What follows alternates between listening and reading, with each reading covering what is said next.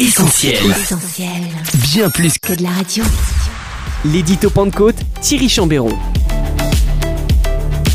Bonjour Thierry Chambéron. Bonjour Christine, bonjour Laure. Ce mois-ci dans l'édito Pentecôte, l'heure est au rassemblement. Oui, le récit biblique regorge de textes décrivant des rassemblements en tout genre. Ceux-ci revêtaient un caractère familial, festif, guerrier ou religieux, et les personnes réunies poursuivaient généralement le même objectif, la même vision. C'est ainsi que le vieux Jacob rassemble ses fils quelques heures avant sa mort pour leur prodiguer ses dernières paroles. Autres exemples, les Hébreux qui se réunissent pour adorer le veau d'or, Saül qui convoque ses troupes pour affronter Goliath, et Néhémie qui invite le peuple à se rassembler pour contrer la menace lors de la reconstruction des murailles. Nous sommes dispersés sur la muraille, éloignés les uns des autres. Au son de la trompette, rassemblez-vous auprès de nous. Mais parmi tous ces attroupements, celui du jour de la Pentecôte est très probablement le plus marquant notamment pour l'avenir de l'Église.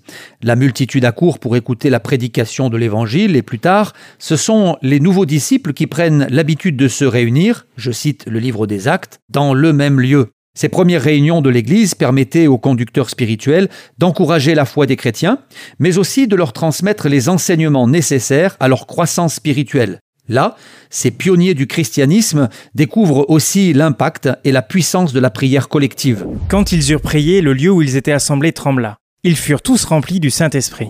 On est d'accord Thierry Chambéron et tous les lecteurs assidus de la Bible le confirmeront. Les réunions d'église reposent sur un fondement purement scripturaire. Oui Christine, sauf que Pandémie oblige, un nouveau paramètre a fait brutalement irruption dans nos habitudes ecclésiales, celui du numérique. Confinés chez eux, les chrétiens se sont littéralement jetés sur leurs écrans pour y trouver quelques réconforts, quelques réponses à leurs questions, quelques nourritures spirituelles. Et reconnaissons-le, dans ces moments de grande solitude, tous, des plus jeunes aux plus âgés, ont pu apprécier les bienfaits de la technologie. Sauf que, sans vouloir offusquer les inconditionnels des réseaux sociaux et autres médias en ligne, force est de constater que l'outil numérique présente aussi des aspects négatifs, voire destructeurs.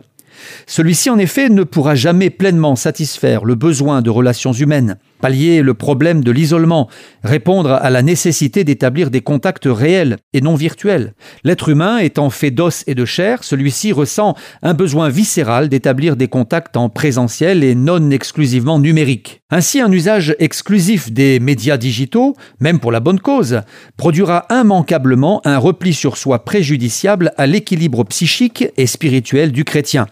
De plus, j'ouvrirai une parenthèse pour dire que la consommation à outrance d'enseignements en ligne, quand bien même ceci serait irréprochable sur le plan doctrinal, nous empêchera peu à peu de réfléchir par nous-mêmes, seuls, devant notre Bible. Alors, tant que nous en aurons l'occasion, ne manquons pas de nous retrouver en présentiel pour adorer Dieu avec nos frères et sœurs. Sortez de vos maisons, quittez vos bureaux et vos salons, et comme le disait le psalmiste, venez avec allégresse en sa présence. Merci Thierry Chambéron pour cet édito qu'on pourra également retrouver dans le nouveau numéro du magazine Pentecôte. D'ailleurs, que nous réserve cette édition d'octobre, Laure? On commence avec un dossier spécial signé Laurent Bauchy, Comment vivre avec le risque sanitaire? Une question hautement d'actualité et des réponses pratiques et concrètes. Sinon, pas besoin d'attendre le 8 mars pour mettre les femmes à l'honneur. Pentecôte revient sur le parcours de Mariette Sisoska, rend hommage à Liane Vicedo, laisse la plume à Barbara Fled pour un article sur la femme de Job et enfin nous invite à réfléchir sur la solitude avec Michel Cizeron-Burki. Également au sommaire de cette édition d'octobre, de nombreux articles comme Faire les choses de bon cœur, Prendre la décision d'aimer, des pages spéciales pour vos enfants, ainsi que des rubriques pour vous informer et vous encourager dans la foi, actu, édification, biographie, témoignages ou encore mission. Pour plus d'infos sur la revue Pentecôte l'Évangile pour aujourd'hui, rendez-vous sur le site viensetvoix.fr. On retrouve tous nos programmes sur essentielradio.com.